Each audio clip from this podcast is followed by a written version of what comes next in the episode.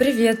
Это подкаст «Слабо проявиться» о том, как начать действовать, раскрывая свой потенциал, чтобы жить жизнью мечты. Я Вика, практикующий психолог, супервизор для психологов и блогер. А я Лена, психолог, бизнес-коуч, продюсер блогеров, исследую психологию блогинга. И сегодня мы расскажем, как формируется перфекционизм про детство, про то, как он развивается во взрослом состоянии и как с ним справиться. Самое главное, как его побороть.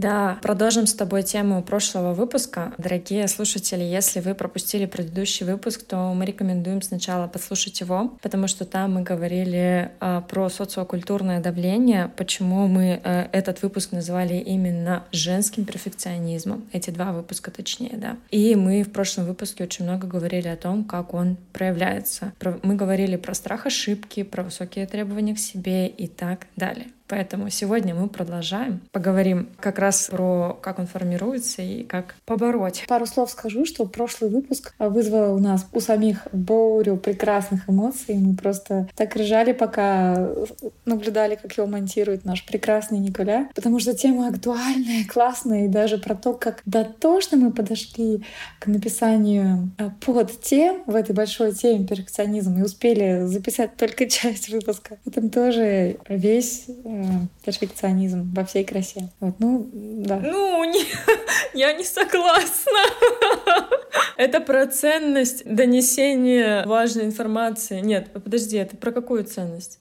А, это про ценность э, качественной работы для меня, мне кажется, и про ценность поделиться своим опытом. Но no, никакого перфекционизма в наших с тобой действиях. Ну да. Будем рассматривать сегодня изнутри, как замечать, а где эта самая ценность, а где, блин, перфекционизм, и под влиянием чего я действую.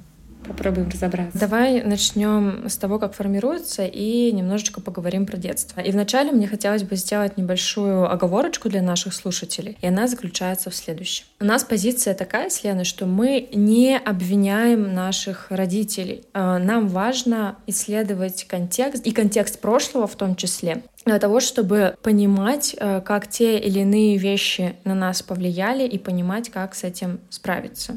То есть мы, родители, не обвиняем, мы говорим, как может быть, и исследуем контекст, потому что некоторые психологи, э, возможно, это делают, и некоторые люди потом обвиняют психологов за то, что они обвиняют родителей. Есть такое, я как многодетная мать всегда э, это, вытираю под со лба и нервно дышу когда начинается тема.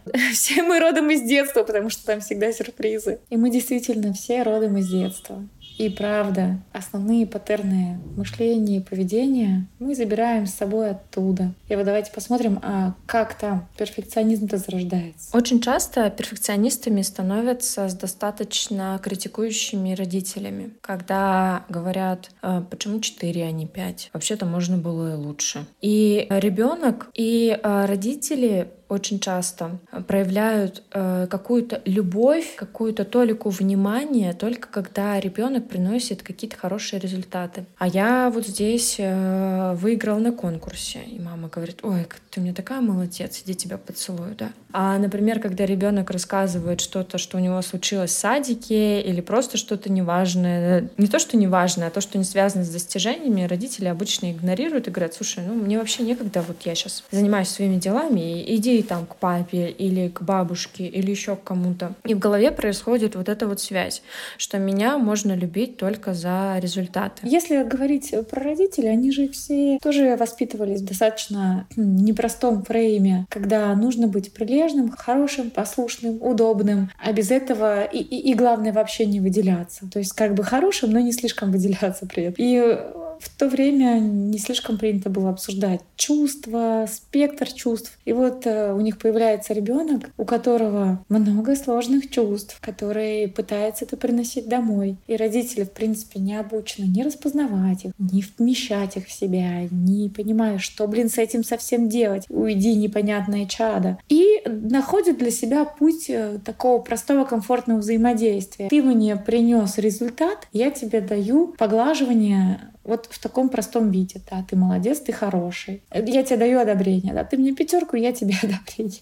Вот такая вот безопасная связь, когда ребенок знает, угу, чтобы получить вот этот контакт, мне нужно принести что-то, с чем родитель справляется неплохо. Ну, это, это вот мои нормальные чувства, там, у него нормальные чувства по отношению к моей пятерке. А со всем остальным родители не знают, что делать. Или там, я принесу маме какой-то секрет, а она скажет, ой, и, и, слушай, я не знаю. Вот моя мамуля, безумно ее люблю, уважаю, но она всегда говорила, я честно не знаю. Ты как бы лучше меня разберешься. Иди с этим сама разбирайся. Вот поэтому классно, что она находила в себе смелость это признать, а, потому что более часто история обычная, когда а, родители отрицают, отвергают все, что не понимают и не знают, как себя вместить, а, и как бы предлагают ребенку вот такое простое взаимодействие. Помыл полы, ну отлично, я тебе выдал порцию любви. Принес пятерку, я тебе порцию любви. Не знаю, за что тебе отдавали порцию любви в детстве, помнишь? А, Хороший ты мне вопрос задала. Слушай, я думаю за оценки, за хорошие, потому что я была отличницей, я э, закончила школу с тремя четверками, и я очень сетовала, что у меня не получилось с двумя, что я не получила серебряную медаль. И потом я это перенесла, этот незакрытый гештальт в университет, и закончила университет с красным дипломом. Но вот я сейчас оглядываюсь назад и понимаю, что, господи, это того не стоило, этот красный диплом. Но э, суть не в этом этом. И я полностью тебя поддерживаю в том, что наши родители, ну, они на самом деле просто, скорее всего, не могли и не умели иначе, потому что их история научения, да, их опыт, он был точно такой же, да. А в советские времена эти пионеры, быть хорошим и так далее тому подобное, не выделяться, потому что это страшно. Тут, если ты будешь выделяться, да, тебя вот конкретно могут... Ну, в общем, неважно. Я к чему? Я полностью тебя поддерживаю, что, ну, для наших родителей, ну, они, скорее всего, думали так ну, многие. А вот я сейчас покритикую своего сына или свою дочку, и вот тогда он достигнет в жизни высоких результатов, и тогда и будет ему счастье. То есть им же на самом деле никто не объяснял, что самое важное для ребенка — это внимание, и чтобы эмоции ребенка выдерживали, контейнировали, говорили, ты моя хорошая девочка, ты сейчас плачешь, я вижу, как тебе больно и обидно. Я рядом, моя дорогая. Да, да, вот они плохие какие, иди сюда. Просто чтобы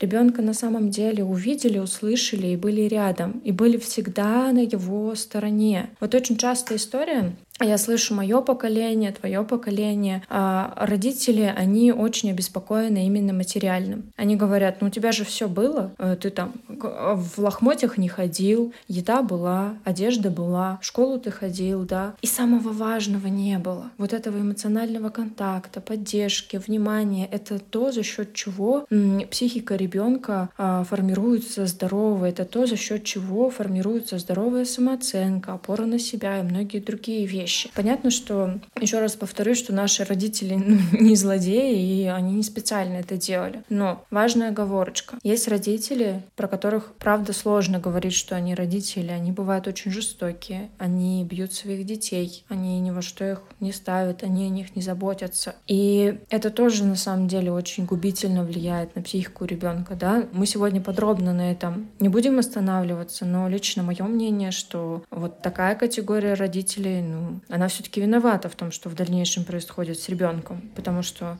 бить ребенка или не бить это все-таки выбор. А когда э, ребенок получает физическое, эмоциональное насилие, он получает психологические травмы, а если это регулярно происходит, он получает хроническую психологическую травму и впоследствии комплексное посттравматическое расстройство. Ну, то есть это на самом деле серьезные вещи, и эти вещи, они меняют наш мозг. Травма, она в прямом смысле меняет наш мозг, и мозг начинает немножко иначе функционировать. Например, доказанный факт у людей с КПТСР, э, с множественной травмой, например, такие участки головного мозга, как амигдала. Их две, они расположены в лимбической системе, они отвечают за распознавание угроз, за реакцию «бей или беги», и они немножечко увеличены, они немножечко более активны, и человек э, более тревожный. Вот я работаю со своими клиентами, у которых обнаруживается, например, тревожное расстройство или тревожно-депрессивное расстройство, ну, в общем, из очень часто там вот под этими расстройствами вот как раз-таки КПТСР, множественная травма, многие другие вещи. А здесь, мне кажется, какой важный момент? Важно признать, что да, родители были виноваты, вот такие, которые били, унижали и так далее и тому подобное. Не для того, чтобы впасть, э, как сейчас модно говорить, в позицию жертвы, а для того, чтобы признать, что это было ненормально и так со мной нельзя. Потому что очень часто люди, которые получают какое-то физическое или моральное насилие в детстве, они воспринимают это как норму. И в будущем, в дальнейшем они просто не отфильтровывают людей, э, которые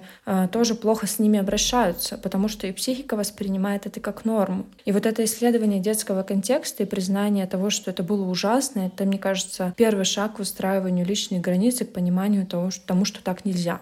И очень важный момент, мне бы не хотелось, чтобы вот эти мои слова прозвучали как какой-то victim blaming. Э, это не всегда бывает так, что если у человека а, было плохое детство, и он потом встречает других людей э, на своем пути, и это его вина, я бы не хотела, чтобы мои слова прозвучали так. А, я говорю о том, что психике э, сложно отфильтровывать э, вещи, к которым она привыкла. И это не вина этого человека. Конечно, э, каждый из нас может порефлексировать, подумать, что ну вот так со мной нельзя, я так не хочу. Но очень часто это, ну, правда, бывает сложно сделать, правда, посмотреть на себя со стороны. И это нормально, да. Здесь мне бы не хотелось, чтобы это звучало как-то иначе. Мне хотелось обозначить, что есть такая вещь, она так работает, но это не всегда именно так. А чтобы не было вот этого вот деления на черное и белое, на обвинение жертвы и так далее и тому подобное. Если вдруг вы себя обнаружили, что у вас было, вот вам, можно сказать, не повезло, у вас были родители, которые сами на момент э, рождения, воспитания вас были совсем незрелыми личностями и не понимали, насколько влияют на вас. Э, если вы себя обнаружили в этом контексте. А, первое, заметьте, да, что это было, и вы в этом не виноваты, и это ненормально, то, что было. А второе, заметив это, у вас появляется пространство для того, чтобы действовать не реактивно, опираясь на то, как было раньше, а чтобы сейчас ну, быть более психологически гибкими и замечать варианты поведения, съезжая с рельс Э, реактивному поведению, да, так скажем. Так было, но теперь будет по-другому. И что я могу сделать, чтобы о себе позаботиться? Например, пойти к психологу и ну, проработать свои травмы, еще что-то, еще куда-то обратиться. Да, и, возможно, у вас были критикующие родители с высокими стандартами, и постепенно э, эти стандарты вы приняли как внутренний голос, и у вас теперь свой нормальный такая самокритика, которая вас долбает регулярно. Возможно, это так. Но это можно точно изменить. Вика, хочешь еще что-то добавить про формирование или можно уже перейти к тому, что с этим вообще делать? Смотрите, перфекционизм у нас, ну, правда, формируется в детстве, когда мы не получаем безусловную любовь. Когда нам не говорят, слушай, ты ошибся, ничего страшного, я все равно тебя люблю, я рядом. Ничего страшного, что ты принес из школы тройку. Ну, ничего страшного, что ты не выиграл на соревнованиях. А я тебя люблю просто так а не за заслуги. Ты важная, ты удивительная девочка. Ты мне очень интересна, и я хочу быть рядом с тобой. Я хочу защищать тебя, я хочу помогать тебе расти, я хочу поддерживать тебя. Вот про это. Когда наши э, родители, они, ну, правда, для них любовь, их так воспитали, для них любовь равно достижение. И мы вырастаем с этим, с этой мыслью, что меня можно любить только за достижения. И тогда я буду ставить себе высокие планки, тогда я буду себя сильно критиковать для того, чтобы получить эту любовь. Или для того, чтобы не сталкиваться со своей же самокритикой, когда я ошибаюсь или когда у меня что-то не получается. Вот про это. Да, получается, что Настоящий перфекционист настолько недоволен тем, что у него случается в процессе какой-то деятельности, что зачастую бросает все на полдороги. Если вы замечаете, что во что бы вы ни взялись и до конца не доводите, э, это, возможно, даже не внутренний разгильдяй, а как раз тот самый перфекционист. И вот вы бросаете раз на полдороги, другой раз, а со временем вообще перестаете что-либо даже начинать. И кажется, что что-то не хватает, чтобы начать. А если сделать попытки то они окажутся неудачными, и все откладываем, откладываем, и накапливается опыт, что и правда лучше не начинать, так безопаснее, комфортней, и, и нет угрозы бросить на середине, не дойти до конца. Если узнали себя, возможно, это тот самый перфекционизм. Да, это то, про что мы с тобой как раз-таки в прошлый раз говорили. У перфекционисты часто страдают э, прокрастинацией. Я либо сделаю идеально, либо никак. А я, у меня развитый внутренний критик, и я уверена, что я сделаю плохо, поэтому я вообще не буду начинать или буду бесконечно прокрастинировать. Да, да, про эту историю. Причем вот это вот я сделаю идеально, э, внутри описывается настолько высокая планка притязания, что она малодоступна даже профессионалу в этой области. А начинающему так тем более недоступно. То есть вот настолько задрав ее, мы гарантируем себе провал. Мы точно туда не допрыгнем, не достигнем. А на меньшую не соглашаемся. Вот или вот звезды мне с неба, или луна не нужна. Слишком как будто мозг не выделяет энергию, если цели реалистичные, до которых, правда, можно дотянуться, немного приложив усилий. Мозг выделяет энергию, если вот цель какая-то нереальная, вот фантастически впечатляющая. Только тогда он готов выдавать энергию и сподвигать на действие. Но по пути как бы естественным образом встречаете облом, несовершенство своих действий, потому что очень высокая цель требует и сверхусилий. Остываете, замираете, разочаровываетесь, бросаете. Это отчасти моя история. Я раньше удивлялась, почему я не могу довести дела до конца, как сложно мне это дается. Пока спустя там годы работы с психологом и как психолог и начала ставить очень реалистичные задачки себе. Они вот такие, что вдохновляют, но они такие, что при собственных усилиях я могу до них дотянуть. Можно даже, знаешь, конкретизировать список. Э, вот если вы знаете проявление перфекционизма, а это именно прокрастинация, бросать дела на середине пути, только планировать свои великие достижения и не начинать их. Попробуйте выписать список дел, в которых вы застряли в этих состояниях. А, вот прям списком. Прокрастинация в этом, в этом, в этом, в этом. Там не довела до конца. Это, это, это, это. И если этот список дел внушительный, и из-за него ваша жизнь не меняется так, как вам хотелось бы, как вам важно, а, для этого, наверное, стоит разобраться с перфекционизмом. Потому что вот архи важно пройти через преодоление перфекционизма, чтобы научиться ценить малое и ставить перед собой реалистичные задачи. Какая разница, насколько грандиозны ваши планы, если они остаются на бумаге? Какая разница, как многого вы хотите достичь, если вы даже первого шага туда не делаете? Вот еще как будто, знаешь, в этом умении ставить перед собой реалистичные задачи, сокрыто много силы в плане ты возвращаешь себе то пространство, присваиваешь, до которого ты правда можешь дотянуться, в котором ты правда можешь что-то изменить. И если это то, до чего ты можешь дотянуться, это то, что тебе подвластно, ты себя ощущаешь и в центре своей жизни, и при этом творцом, и себя за это в значительной степени больше уважаешь. Это правда, потому что э, перфекционизм, он не помогает нам в устойчивом развитии. Устойчивое развитие — это когда мы пробуем новое, делаем ошибки, делаем работу над ошибками и идем дальше пробовать, пробовать новое. Это важно. А у перфекционизма всегда есть два пути. Либо я э, перепашу и выгорю, потому что надо же сделать идеально, поэтому я буду какую-то работу делать вообще миллиард лет. Либо я буду бесконечно прокрастинировать. Вот у перфекционизма всегда два пути. Трудоголизм, когда человек выгорает, уже ничего не может. Либо бесконечная прокрастинация.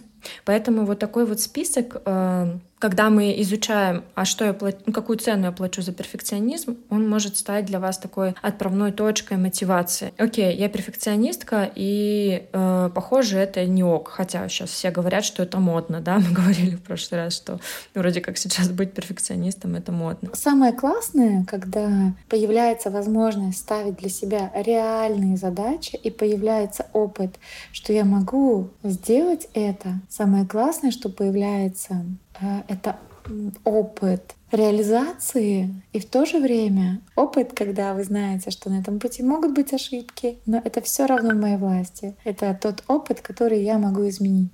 А, то есть появляется возможность выдержать свои ошибки на этом вот отрезке, которые для меня реалистичны. Потому что в целом у нас есть такой запрет на ошибки, да, там ошибаться стрёмно, страшно, в школах у нас. Главное, что подчеркивают, это недостатки и ошибки. Ну, в среднем, не выделяя что получается хорошо. Да, кстати, про школу важно. Это же тоже влияет очень сильно на формирование перфекционизма. Там нам говорят, вот, учись хорошо, и будет тебе счастье. И там, ну, правда, такая культура оценок очень жесткая. Поэтому школу тоже можно отнести к формированию перфекционизма, потому что там часто бывает достаточно токсичная среда, и там дети соревнуются и так далее и тому подобное. Но, опять-таки, это не всегда плохо, да, дух соревнования и так далее и тому подобное. Мне кажется, очень важно развивать а, культуру ошибок, потому что, правильно ты говоришь, а, опыт, присвоение опыта, потому что ошибки — это наш наши учителя. Если мы занимаемся какой-то деятельностью и не делаем в ней ошибок, то значит эта деятельность, она не развивающая. То есть мы дошли до какой-то ступени, вышли на плату. Где мы уже мастера, достигли какого-то мастерства, это тот, тот уровень, где абсолютно ничего не меняется и абсолютно безопасно. Да, ну и это неплохо.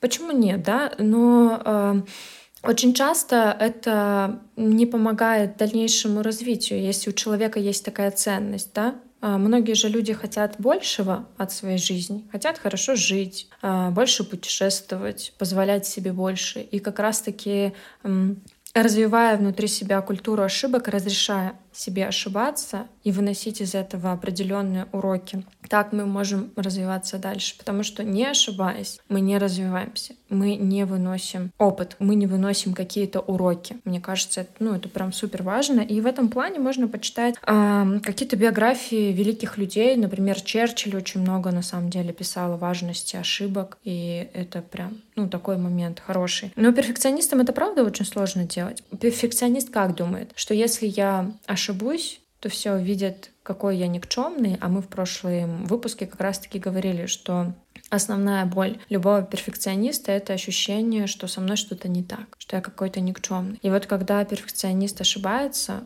он сталкивается с этой болью. Для перфекциониста ошибка равно провалу, а провал равен то, что я весь плохой. То есть перфекционисты, они же не, ну, как бы они не отделяют, что вот есть моя работа, я могу там ошибаться. А вот есть моя личность. И моя личность не равно работе, не равно ошибкам. И когда перфекционист делает ошибку, он воспринимает себя а, как э, я весь плохой я весь какой-то не очень. И э, если мы не говорим про психотерапию, да, а про попробовать справиться с этим самостоятельно, мне кажется, здесь важно выдерживать вот это ощущение, что я какой-то плохой отделять это от себя. Вот есть моя работа, я могу на ней ошибаться. Да вообще я хоть где могу ошибаться, это не равно всей моей личности, что я весь какой-то не такой, что я вся какая-то не такая, да, все таки про женщин. А выходить из этого слияния с, с тем, с каким-то самоопределением, э, с отождествлением с каким-то процессом внутри себя. Да, есть ошибка.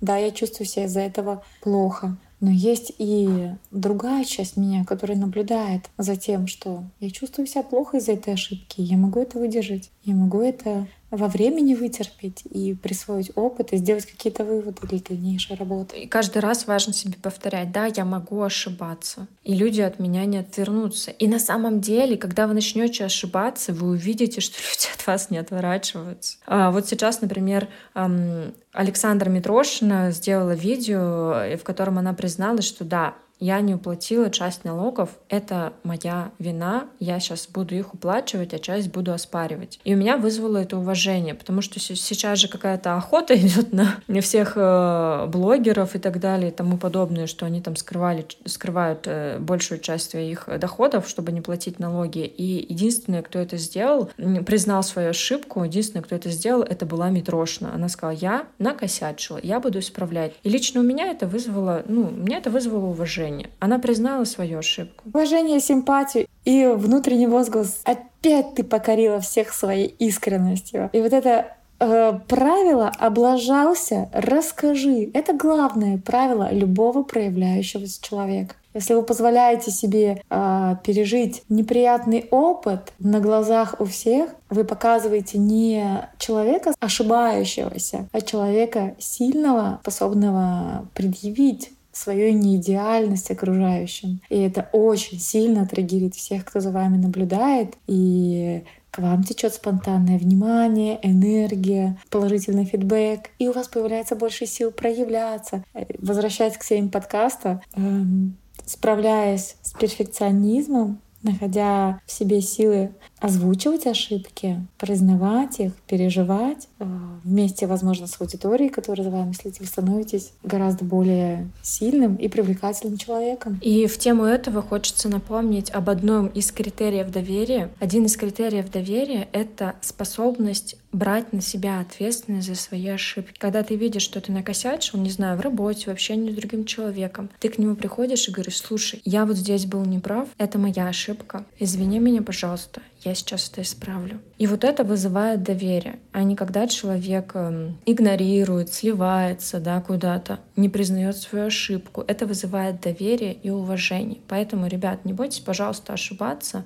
Нет, бойтесь, пожалуйста, вы все равно будете бояться, да, бойтесь ошибаться, но при всем при этом пробуйте новое, ошибайтесь, признавайте, что вы не правы, исправляйтесь. В этом рост. Хочу вернуть нас к тому, что во всех этих действиях ставьте перед собой реалистичные задачи, любите то, что вы делаете. А, так можно обрести настоящее самоуважение, настоящую опору на себя. И так можно наполнить жизнь процессами, действиями, которые делают жизнь более ценностной, наполненной. Да, это правда. И давай тогда поговорим еще про несколько способов, с помощью которых э, мы сможем справиться перфекционизмом. Давай, давай. Вот один из э, таких ключевых моментов, которые можно внедрить прям в ежедневную практику, что я и делаю регулярно, кстати, с клиентами, признавать свои достижения. Классно, что сейчас все стали говорить об этом и о том, что вот у синдрома призна... не... невозможность признать свои достижения — это обратная сторона синдрома самозванца. Получается, что кажется, да мне повезло, да оно все само. И иногда это потому, что мы хотим отдать благодарность другим людям, сказать там, мне повезло с мужем, поэтому мне все так легко. Я, например, никогда не скажу вслух, что да мы тут э, так 8 э, лет друг об друга терлись, как э, битые калачи. Конечно, в итоге мне очень повезло с ним. То есть вслух я не скажу так, а, что как бы, но а то, что мы шли этот путь вдвоем, не сдавались, вот эту благодарность всегда хочется выразить словами «мне повезло». Но если вы по-настоящему вот прям чувствуете, что «ой, да это все само, да мне просто везет, да я тут ни при чем», то это может здорово мешать в жизни. Как минимум потому, что а, в этом процессе вы не можете заметить, за счет каких своих действий произошло то, а, что привело вашу жизнь вот в неплохое место. И тогда у вас нет возможности повторить эти действия, продолжить их делать. То есть получается как некий хаос и бесконтрольное течение куда-то там, куда, куда везет куда что-то везет. Кстати, в психологии есть такое понятие даже как дефолтный язык. И вот это вот, ой, мне повезло, оно все само. Это про то, что кто-то э, или нечто рулит вашей жизнью. Хотя в каждой человеке есть тот самый внутренний взрослый наблюдатель, который знает, какую сторону хорошо бы жить. И даже хорошо знает, какими действиями можно в эту сторону жить. И вот чтобы это осознавать, нужно прям развернуться к тому, что было, и посмотреть, а что же здесь моих рук дело, благодаря чему я оказалась в этом неплохом месте, в неплохой точке, которую почему-то не могу признать. Мы, кстати, с клиентами пользуемся, знаешь, чем? А, телеграм-каналом. Удобно пользоваться, можно заводить его прямо на одного себя, и зачастую как это выглядит? Это и некий дневничок, куда можно записать там блин, я молодец. Сегодня выдержала вот такую-то нагрузку, признать свою выносливость, немножко даже пожалеть себя. А может выглядеть и как скрин какого-то клиента, который написал классно, там, благодаря тебе посмотрела на что-то вот э, с новой, с новой стороны. А может выглядеть, да, и просто как а, голосовое друга, который скажет, Вик, спасибо, что ты есть, да, и что-то такое, что тебе правда приятно и что ты хочешь заметить для того, чтобы это стало для тебя такой насыщающим, напитывающим моментом. И, в общем, мне очень нравится вот эта идея с каналом в Телеграме, который ты ведешь только ради себя. Можно так и называть его канал достижений. Ребят, забирайте, мои клиенты пользуются этим, и мне нравится эффект, потому что а даже когда мы там на сессиях что-то разбираем, со временем они обучаются говорить, ага, вот это вот я уже записала в этот канал, то есть раньше бы не заметила, а сейчас могу. И в целом практика дает больше возможности быть внимательным к своим достижениям. Всем рекомендуем, да, Вик? Навык такой вырабатывается, хвалить себя, признавать свои достижения. Потому что пока мы не признаем свои достижения, мы дальше расти никуда не можем. Это то же самое, что вот, не знаю, а, воду э, ситечком носить из реки. Ну, как бы ты не доносишь его до нужного места. Все куда-то просачивается, не знаю, в какую-то бездонную яму. Ты хоть сколько можешь быть классным специалистом, ты хоть сколько можешь там перерабатывать, нарабатывать навыки, но этого всегда будет недостаточно. Это как раз то, о чем мы говорили позже. Всегда есть какое-то вот это ощущение, я какая-то неда, со мной вот что-то не так. И в том числе лечение от этого — это как раз-таки признание своих э, достижений. Очень крутое, кстати, упражнение. Ты э, рассказала про телеграм-канал. Э, вот я со своими клиентами делаю подобное только в, на письме или где-нибудь в заметках. И э, я знаю еще одно очень крутое упражнение, мы тоже делаем его с клиентами. Оно называется «Древо жизни». Это когда человек садится и самое главные вехи в своей жизни, ну, рисует дерево, такой ствол, и от него такие ответвления, типа ветки. И каждая ветка — это какое-то событие в жизни, где человек сделал что-то классное, не знаю, поступил в универ и так далее и тому подобное. И веточек, на самом деле, может быть очень много, они даже могут быть какие-то маленькие, не знаю. Наконец-то, не знаю, вот э, тогда-то я, вот я отстояла с мамой личные границы, это уже достижение. И когда человек оглядывается вот через э, вот это вот э, упражнение на всю свою жизнь, он такой, а, ого, нифига себе, как я много сделал. Это тоже очень, мне кажется, помогает посмотреть на себя со стороны и присвоить на самом деле, а что для меня. И присвоить на самом деле, а какой я на самом деле классный и что я могу для того, чтобы дальше развиваться. Какой опыт у меня есть? Опыт, этот фундамент, на который я могу опираться. Класс. И хочется еще сказать, конечно, про наш любимый способ как бороться с этим проклятым перфекционизмом. Делать по чуть-чуть. В любой непонятной ситуации просто делай по чуть-чуть. Делай шаг и из нового места заметишь, туда ли этот шаг, заметишь новые поля возможностей, новые перспективы какие-то, заметишь опыт, который ты как бы можешь присвоить в процессе этого шага. По... У нас в психологии называется экспозиция, да, когда мы учим нашу психику быть толерантной к какому-то определенному виду стресса. Но в целом делай по чуть-чуть э, наш метод. да, Вик? Там как мы сначала боялись сделать подкаст, страшно. Вот я, например, вообще не знала, как подступиться. Вик такая, так, садимся, одеваем там носок на микрофон, потом запи- говорим, о чем говорить будем, об этом, об этом, отправляем там Коле нашему запись. Вот так вот по чуть-чуть шагами складывается постепенно история э, новая и классная для нас и, возможно, для многих слушателей. В чем вам нужны изменения? Где вы их хотите? Какой первый шаг туда можно сделать? Любимый мой вопрос к себе. Вот мой девиз по жизни — это «су но делаю. Ребят, если вы о таком не знали, то вот делюсь, пользуйтесь. На самом деле за страхом у нас очень часто стоит очень много хотелок и того, что важно. И круто смотреть в этот страх и пробовать то, что страшно, но ну по чуть-чуть. Вот я, я не знаю, допустим, вы боитесь э, публичных выступлений, условно, да, э, пример. Но вам на работе нужно выступать с такими выступлениями регулярно, и каждый раз у вас ну, происходит какой-то невыносимый стресс. Можно же ведь этот стресс стресс, э, ну, разбивать на шаги, например, попробовать позаписывать сторис в Инстаграме. Для многих это тоже бывает стрессово. Записать что-то на 15 секунд — это намного меньше, чем проводить сразу целое выступление на час. И много на самом деле, ну, может быть, таких примеров, когда вы для себя какую-то деятельность разбиваете вот прям конкретно по шагам. Один шаг сделали, похвалили себя, присвоили. Психика такая, а, окей, мы справились. Второй шаг, следующий, следующий. Так или иначе, все равно к этому можно привыкнуть, э, к, к любому виду стресса. И вот мы с тобой постоянно да, говорим про проявленность, как круто, как выгодно, как приятно идти в эту проявленность к себе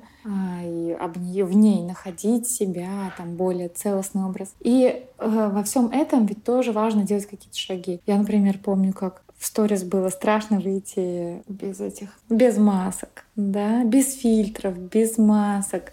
А сейчас э, и там раз вышел, два вышел, сейчас даже не вспоминаешь об этом. А ведь было время, когда было просто так, взял телефон, и, и сказал что-то, что по-настоящему важно для тебя сегодня. И в целом весь блогинг и вся проявленность — это про отражение того, что важно прямо сейчас для тебя, в этот период жизни или прямо сегодня. И чтобы это делать, тоже как-то надо по чуть-чуть подбираться. Сначала там у каждого свой уровень А, точка А. Кто-то фотографирует себя лицом и напишет главную мысль, которая сейчас заживет в нем, или какой-то главный процесс.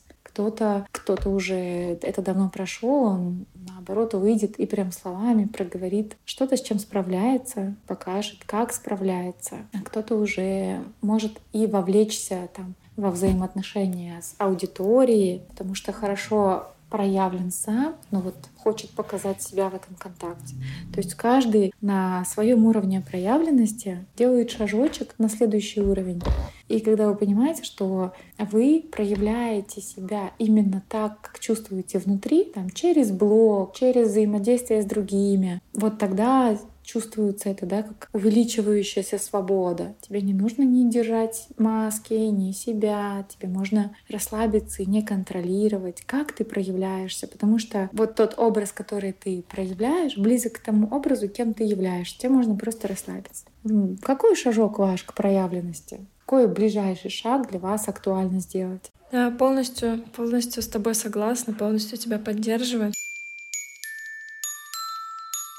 Вик, слушай, а помнишь, мы говорили, что перкуссионизм можно проработать или нельзя проработать, и надо ли? Вот что скажешь? все таки я понимаю, что твоя позиция — это перфекционизм проработать можно. Слушай, ну, я бы хотела исходить из своего опыта в первую очередь, потому что про клиентский опыт я не могу говорить, про опыт своих клиентов, с которыми я работаю в терапии, поскольку это запрещено этикой нашей с тобой, психологической. Но я расскажу про свой. У меня довольно-таки а, богатый опыт психотерапии, и вот на данный момент а, мне практически 30 лет, и я могу сказать, что я очень многие вещи в своей жизни преодолела. У меня была множественная травма, и из-за этого а, комплексное посттравматическое стрессовое расстройство ну, как бы, это серьезно важные вещи. И вот на данный момент я могу сказать, что я освободилась, условно говоря, от вот этих вот всех внутренних затыков. Я чувствую себя целостной, я чувствую себя гармоничной, я чувствую себя достаточно устойчивой. Это то, как есть у меня. И я этого добилась благодаря, ну, правда, серьезной работе над собой. Я не говорю, что каждый должен идти на психотерапию. Нет, Объективно нет, она не всем нужна. Ну вот лично мне она была нужна. У меня было довольно-таки тяжелое детство, и мне было это просто необходимо. Я хотела пойти к психологу с 14 лет, и вот когда я в 19 это осуществила, и через а, многолетние поиски своего специалиста, своего метода я нашла, для меня это ну, послужило очень большим подарком я наконец-то почувствовала себя свободной. Понятно, что было еще много вещей, которые я делала помимо психотерапии, но вот на данный момент мой опыт таков, что я, я освободилась от своего перфекционизма. Я очень хорошо помню вот это вот ощущение, что я какая-то неда. Это вот я помню, я садилась делать какой-то проект, не знаю, курсовую, что-то по работе, всегда у меня так, мне аж, мне аж болело все внутри. Я помню вот это ощущение неда. Я заканчиваю курсовую, не знаю, что-то по учебе, я смотрю на нее, и я думаю, что ну вот еще бы чуть-чуть, и тогда было бы идеально. Ну вот еще чуть-чуть, и тогда вот было бы хорошо. А тут вот как-то не так. И я помню это ужасное чувство, когда нет никакого удовлетворения и признания своих результатов. И я замечаю, какая я сейчас. Мне легко в том, что я делаю. Я ценю себя. Я вижу, что то, что я делаю, приносит большую пользу для других людей, для моих клиентов, для моих коллег. Мне не стыдно этим делиться. Я говорю, вот, смотри, даже наш с тобой подкаст взять. Я рассказываю про это своим знакомым, своим друзьям, потому что я бесконечно верю в то, что потому что я бесконечно верю в то, что я делаю, в то, что мы с тобой делаем. Я действительно считаю, что это ну, помогает. У меня нет ощущения, что, ой, боже мой, у нас какой-то неидеальный подкаст, мы там где-то не дорабатываем. У нас прекрасные выпуски, все прекрасно, все замечательно. Я вот на данный момент своей жизни, я собой полностью довольна. Я, конечно, понимаю, что это может звучать как что-то абсолютно нереалистичное, но это правда так. Я, ну, проделала над собой огромный, большой труд в моем случае. У меня были на самом деле большие серьезные проблемы. Множество множественная психологическая травма, и, как я уже говорила, КПТЦР, и проблемы с самооценкой, и перфекционизм, и синдром самозванца, и страшно мне было много чего делать. Но я это преодолела. Конечно, мне до сих пор бывает что-то страшно делать в своей жизни, потому что я обычный живой человек, мы все периодически боимся чего-то. Но, как я уже говорила, мой девиз по жизни — это «су, но делаю». Вот, понимаешь, вот, вот про эту историю. У тебя как? Расскажи, пожалуйста. Слушай, э, я про то, что э, Почему я считаю, что не обязательно там до конца прорабатывать перфекционизм, потому что такой подход в целом, я не говорю про вот такие случаи, как у тебя, а там у тебя тебе важно было, да, пройти вот путь к тому, чтобы все травмы остались позади, но если это касается каких-то приемлемых для жизни вот этого диапазона качеств, то чаще всего мы будем перфекционизм проживать снова и снова в разных ситуациях. Там, там где хочется там, сделать чуть лучше, и мы снова будем вот сталкиваться с этим чувством, что э, хочется лучше, но найти внутри себя место вот этому чувству, что дотянуть ли еще, дотягиваю ли я, найти вот этого чувства, место этому перфекционизму и э, посмотреть, выгодно ли сейчас ему поддаваться. Потому что в некоторых случаях а, это правда классно, выгодно улучшает жизнь, в некоторых случаях ухудшает ее. И просто как а, взрослому родителю, самому себе принять решение, что мне сейчас важнее сделать. Поэтому я в некоторых случаях а, очень как бы перфекционист, но в некоторых случаях позволяю себе выдержать не свое несовершенство или своих действий, забить на это дело и просто переварить так, как оно есть, оставить ситуацию. Поэтому тут... Да, но с этим я, конечно, согласна. Да, это вот про то, что мы с тобой говорили в самом начале, сделать вот это вот упражнение «Мои выгоды и издержки от перфекционизма», да? Ну, э, мне кажется, вот то, то, что ты говоришь, это очень круто, если человек особенно сам с собой справляется с этим, пробует. Но опять же, если мы говорим про психотерапию, то так или иначе, э, если мы занимаемся этим вопросом в психотерапии, он его все равно становится меньше в нашей жизни, и э, потом становится легче легче жить, правда? Я в это верю. Да, снижается и самокритика, и увеличивается толерантность ко всем своим проявлениям, ко всем своим качествам. И возрастает, конечно, принятие, что вот такая я, и другой меня у меня не будет. И с этим надо уже что-то делать сейчас, не отпинывать свои качества. Не нравятся мне такие, подайте другие, а как-то брать нежненько работать там всякую, останавливать от э, сверхнапряжение, замечать достижения, уже с этим что-то делать. Мы у себя одни, другого варианта новеньких э, вряд ли появится у нас, да? Но версия, э, версия немного улучшенная и адаптированная к жизни, конечно, доступна каждому. Вот. И к этой версии хочется еще раз э, как-то вдохновить себя и вас. Идемте все проявляться, э, замечать свой перфекционизм, выбирать, что с ним делать, помогать себе поддерживать, поддерживать себя на пути выбора, что с этим делать, с этим перфекционизмом. Да, я полностью с тобой согласна. И, эм, дорогие наши слушатели, Единственное, что мне хочется, чтобы вы особенно усвоили из наших выпусков про перфекционизм, это то, что Каждый, каждая из вас уникальна. Вы удивительные, вы потрясающие. У каждой из вас есть свой опыт, который нужен этому миру. Самое главное, что вы должны про себя знать. Каждая из вас, э, вы все уникальны. У вас у всех есть чем поделиться. Поэтому мир должен знать, что вы существуете. Помните, пожалуйста, про это каждый раз, когда вам страшно делать а, то, что вам важно. Повторяйте себе эти слова. Мир должен знать, что я существую. Это может быть для вас очень большим подспорьем и опорой, поддержкой. Итак, на этом наш выпуск подходит к концу. А мы будем вам очень сильно благодарны, если вы поставите оценки в своих приложениях, в которых вы слушаете наш подкаст. Это поможет нашему подкасту развиваться, это поможет нашему подкасту быть услышанным многими. И, пожалуйста, оставляйте ваши оценки, делитесь впечатлениями, оставляйте ваши комментарии. И мы с Леной, конечно же, конечно же, приглашаем вас в личную терапию, если вы чувствуете, что вы не можете справиться с проблемой перфекционизма самостоятельно. И мы приглашаем вас в наши социальные сети. Там мы проявляемся каждая по-разному, по-своему, транслируем свои ценности, рассказываем о психологии, о проявлении и, конечно же, о нашей жизни. Друзья, очень приятно говорить с вами на эти важные темы. Правда, будем рады отзывам. Можете оставлять их в личные сообщения можете здесь. И пишите, что еще было бы интересно развернуть темах проявленности, да, да. Всем прислушиваемся, и очень приятно, что мы делаем это с вами вместе. Пусть это будет по-настоящему общим делом. Спасибо всем, кто был на связи. Обнимаем. И до связи. До встречи. Пока. Пока-пока.